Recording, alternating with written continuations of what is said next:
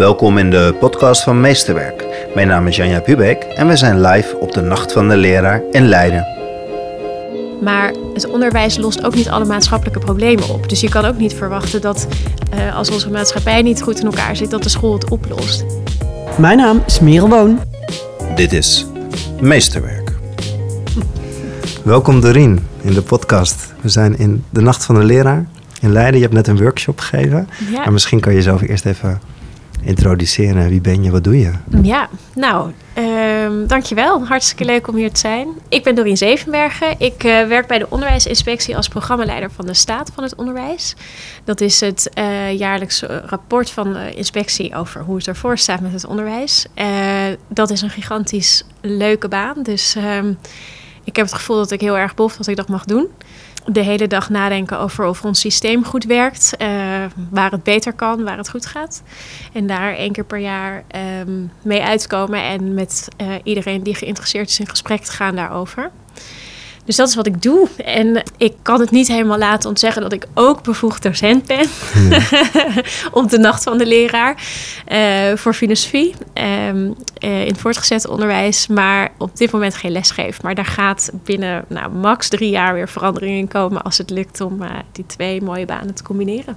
Je hebt net een workshop gegeven hier. Ja, kan je een beetje vertellen wat je, wat je verhaal was? Ja, dus um, ik werd gevraagd door de organisatie van de Nacht van de Leraar om iets te komen vertellen over een specifiek onderdeel van uh, de afgelopen staat van het onderwijs. Dat is in april dit jaar uitgekomen. En dat ging uh, eigenlijk over het stuk waar wij sowieso het meeste nou ja, aandacht over hebben gekregen. Namelijk de vraag hoe het ervoor staat met innovatie en vernieuwing in ons onderwijs. En um, we hebben daar een aantal dingen over gezegd in april. Uh, een aantal dingen vielen uh, goed en een aantal dingen vielen minder goed. Dat is natuurlijk ook gelijk de reden waarom je, uh, waarom je aandacht krijgt voor zo'n hoofdstuk. En um, in het heel kort waar de workshop over ging, en natuurlijk ook dus de staat van het onderwijs, is we hebben laten zien dat er de afgelopen 15 jaar ongeveer een uh, nou, enorme groei aan concept- en profielscholen in Nederland uh, zijn ontstaan. Daarmee eigenlijk heeft Nederland zichzelf ontwikkeld tot een van de meest innovatieve onderwijslanden van de wereld. Zo wordt we ook echt gezien, dus dat is heel mooi. Uh, nou ja, dat betekent dat onze leerlingen, studenten, een heleboel te kiezen hebben. Um, je hoeft niet hier gemiddeld te zijn om in het onderwijssysteem te passen. Dat is natuurlijk wel echt, nou ja, voor ouders, voor leerlingen echt een een groot cadeau.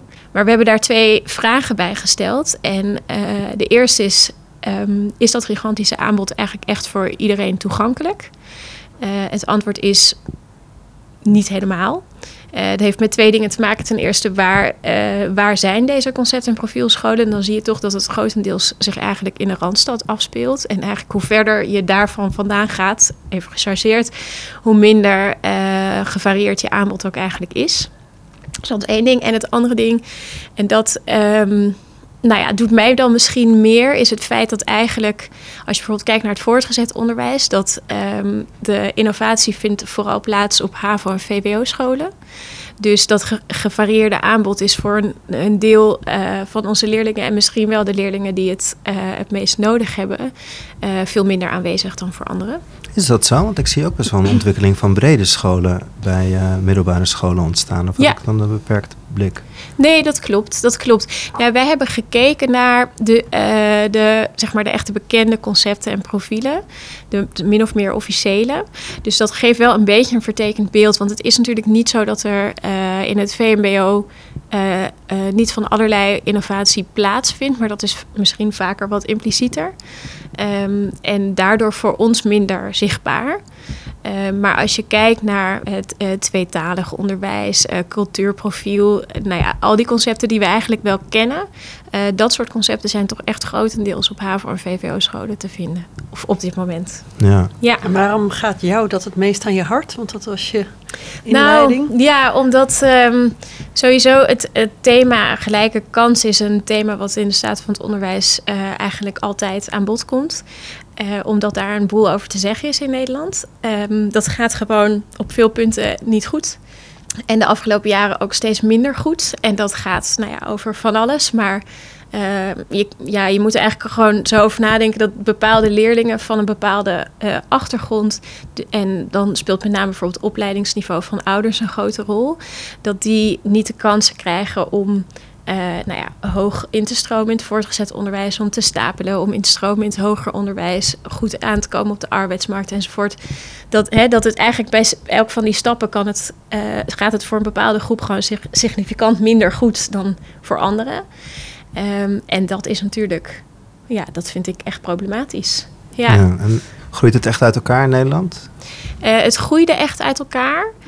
Um, wij hebben daar de afgelopen jaren veel aandacht aan gegeven. En uh, niet alleen wij overigens. Er zijn een boel uh, um, uh, onderwijsmensen ons in gevolgd.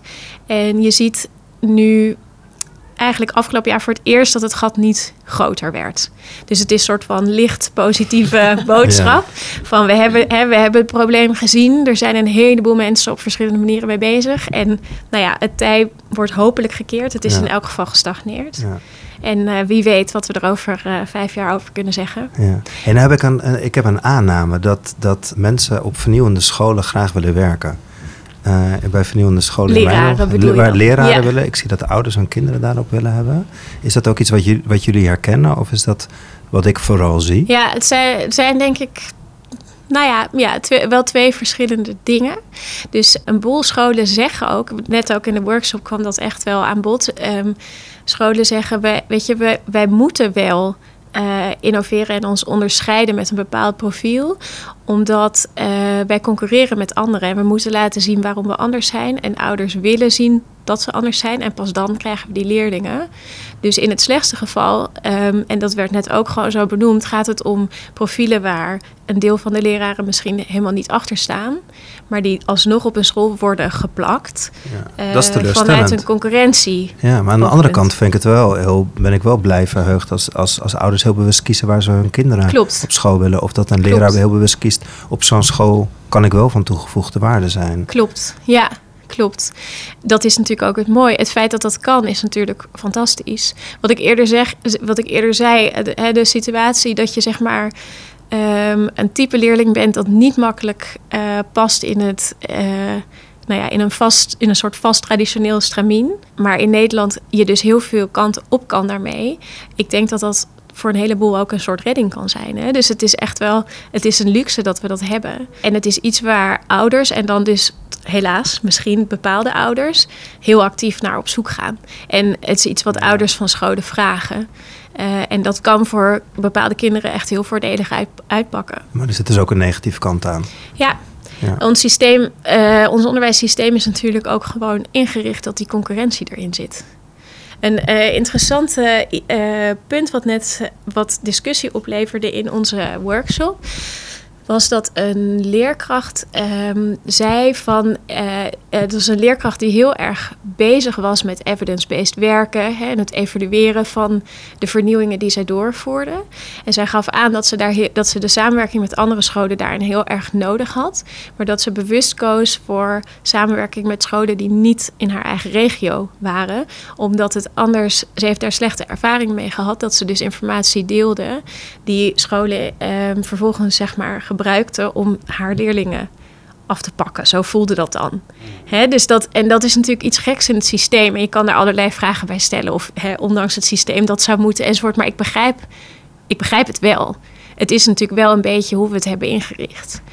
Um, en dit is dan nog een leraar die er echt naar op zoek gaat. Maar ja. die zoekt het dus verder weg. Om die reden. En welke rol kunnen jullie als inspectie daarbij spelen? Welke rol speel jij daarin? Kan jij daar rol... precies Nou, met dat systeem, hoe we dat systeem inrichten. Ja, nou, uh, wat wij natuurlijk in elk geval doen met de staat... is proberen dat soort dingen bloot te leggen. Um, zichtbaar te maken. Zichtbaar te maken, ja. Um, het is eigenlijk de opdracht om naar het systeem te kijken. Hè? En wat werkt het? Gebeuren er, gebeuren er dingen die uh, nou ja, leerlingen en studenten verder helpen? Um, en op het moment dat je vaak hoort of tegenkomt dat dit een probleem is, dan, dan proberen we dat dus natuurlijk te onderzoeken. zo goed mogelijk uh, te beschrijven en vervolgens het gesprek over te voeren. Maar ja, dan, dan is het aan anderen om ja. te kijken wat je, wat je Hoe onderzoek je dat? Ga je die scholen ja, ik, langs? Ik heb nog een vraag. Oh, ja. oh, dat ligt er heel dichtbij. Neem mij eens mee in jouw week. Ik ben echt super benieuwd. Hoe ziet dat er nou uit? Uh, Waar zit je? Nou. Waar werk je? Waar ga je heen? Wat doe je? Ja, eh, nou, ik werk eh, in de Meer en dat is een wijk in Utrecht. En dat is niet inspirerend. Moeten we het Ehm, eruit knippen of maar, moet het blijven staan? Nee, dat mag gewoon blijven staan. Ik denk eh, iedereen die bij de inspectie is geweest, die begrijpt denk ik wat ik bedoel. Maar ehm, dan heb ik het dus over het gebouw en over de omgeving. Wat er binnen het gebouw gebeurt is wel inspirerend, gelukkig. Een deel van mijn week speelt zich ook echt af in dat gebouw. En dat kan, is eigenlijk over het algemeen in gesprek met onderzoekers, met inspecteurs. Nou ja, zelf eh, natuurlijk bezig met, eh, met al het eh, onderzoek wat wij doen. Dat is op zich al heel grappig, want onderzoekers en inspecteurs zijn natuurlijk best verschillend en kijken heel verschillend naar het onderwijs. En wat, we, wat ik probeer te doen, wat wij proberen te doen met de staat van het onderwijs, is het perspectief van de inspecteur op te halen en vervolgens iets mee te doen in zeg maar wetenschappelijk onderzoekscontext als het gaat over het stelsel. Dus bijvoorbeeld in het geval van, hè, dus van de vraag over de vernieuwing. Dat komt eigenlijk omdat een boel inspecteurs aangeven. Wij zien dat ontzettend veel gebeuren. Maar hebben daar deels ook zorgen over. Want is het niet zo dat een boel van die nieuwe innovatieve onderwijsconcepten zwak zijn. Dat, eh, dus het oordeel zwak krijgen van de inspecteur. Dat, dat hoeft overigens niet zo te zijn. Maar dat zijn dus dan van die, van die zorgen die bij hun leven die ik dan ophaal. En dan vervolgens dus naar de onderzoekers ga. Van dit is dus blijkbaar een thema wat speelt. Dat is natuurlijk echt iets moois aan de inspectie. We komen overal. Uh, zoveel inspecteurs zijn er niet. Dus het is nog te doen om, uh, om, om dat soort, nou ja, soort rode draden van wat zij zien gebeuren in zo'n jaar op te halen. En dan vervolgens met de onderzoekers over te praten van hoe, hoe pak je dat dan aan? Hè? Het ene thema is echt het andere niet. Sommige gelijke kansen kan je best, nou makkelijk is niet het goede woord, maar je kan het volgen. Wij weten van leerlingen best veel over hun achtergrond en we kunnen zien hoe ze door een systeem bewegen. Dat kan je best makkelijk doen van achter je bureau. Maar de vraag wat voor innovatie vindt er eigenlijk plaats in het onderwijs en wordt er goed gekeken naar wat werkt en wat niet? Dat, dat is echt wel heel moeilijk te beantwoorden. Er zit een heel ander soort onderzoek achter. Ja, dus dat gaan onderzoekers dan bedenken en uitvoeren. En dat moet allemaal heel snel, omdat er elk jaar een staat van het onderwijs komt. Er zit een groot congres bij. Dus op een, sommige dagen zit je dan inderdaad ineens met een congresbureau te, na te denken over hoe de tasjes eruit moeten zien, bij wijze van spreken. De logo's. De logo's. En uh, nou ja, een andere dag zit je bij de Nacht van de Leraar uh, een podcast op te nemen. Ja. Uh, puur en alleen om dus inderdaad de, de, dingen die we hebben gevonden, die wij belangrijk vinden, om die um, aan de man te brengen.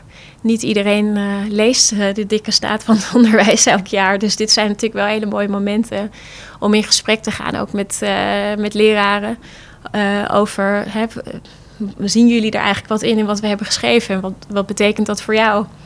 In dit geval. Uh, Mooi hoor. Ja. ja. Dus uh, ja, dus het is heel verschillend. Je bent altijd welkom om te kijken. kijken. En hoe was je eigen schooltijd? Nou, heel divers. En dat heeft er alles mee te maken dat ik vader had met de internationale uh, carrière. En wij eigenlijk zo'n beetje om de drie jaar, vier jaar verhuisden. En mijn ouders dachten altijd, volgens mij, dat ze overal gingen blijven. Dus ze plaatsten ons op lokale scholen.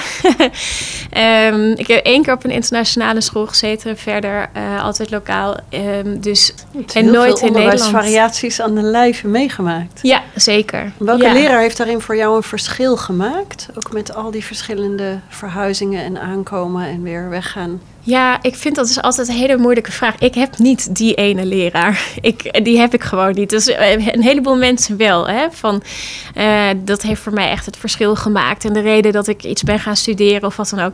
Of in mezelf ben geloof, gaan geloven of zo. Dus dat, dat heb ik eigenlijk niet gehad. Um, ik heb wel gehad... Ik, ik woonde in Duitsland, in Keulen. Ik zat daar op een school um, die, denk ik, achteraf gezien nou ja, niet zo, uh, eigenlijk gewoon niet zo goed was. Um, en ik was zelf op dat moment, 12 jaar, een hele ongemotiveerde leerling. En gleed ook eigenlijk best wel snel af um, in, zeg maar, in termen van cijfers.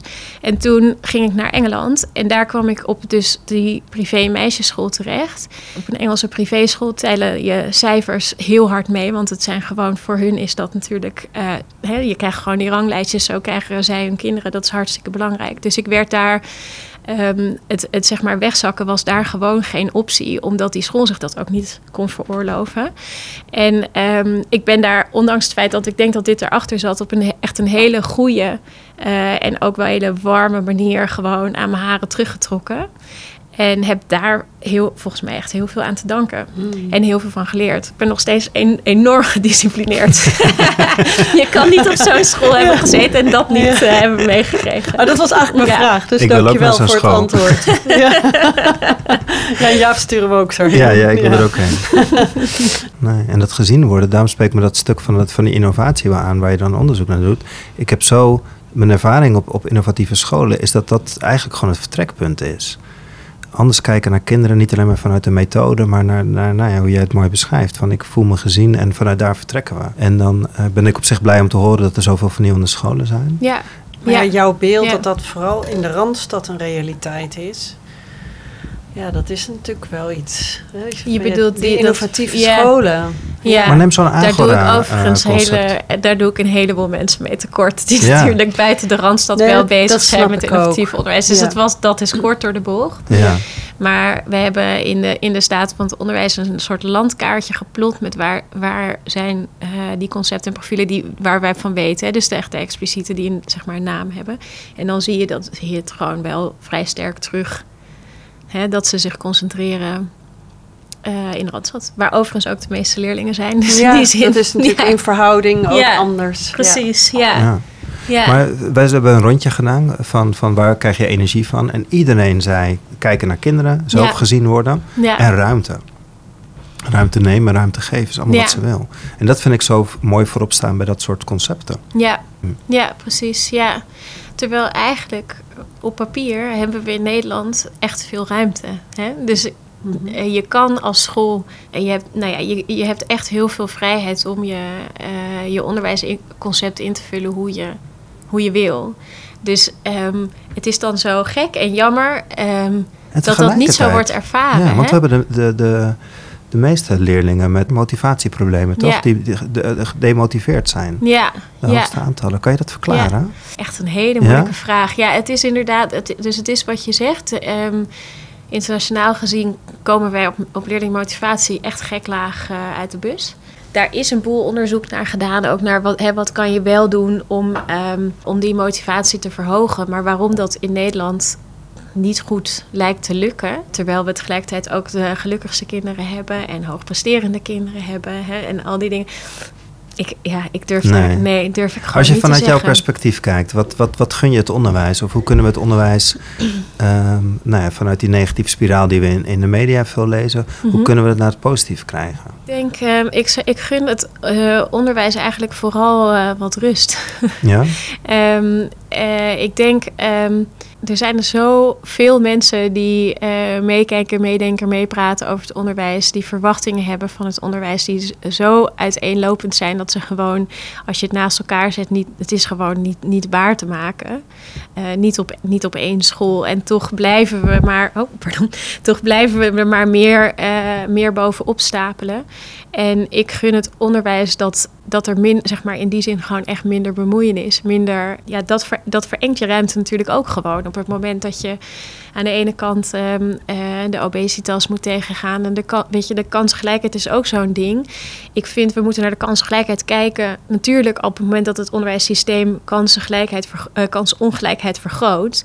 Maar het onderwijs lost ook niet alle maatschappelijke problemen op. Dus je kan ook niet verwachten dat uh, als onze maatschappij niet goed in elkaar zit, dat de school het oplost. Hè? Dus het, het zijn, je moet volgens mij realistisch zijn van wat je van scholen kan verwachten.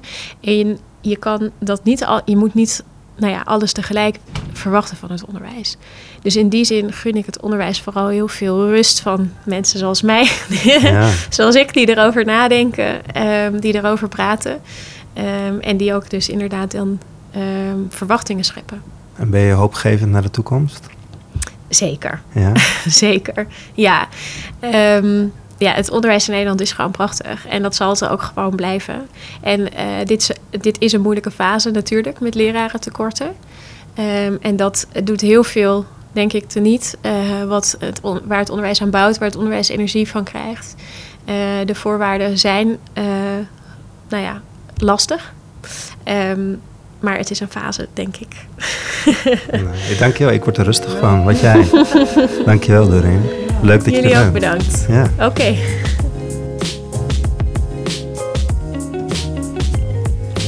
Dit gesprek met Dorien Zevenbergen is er eentje uit de serie Meesterwerk.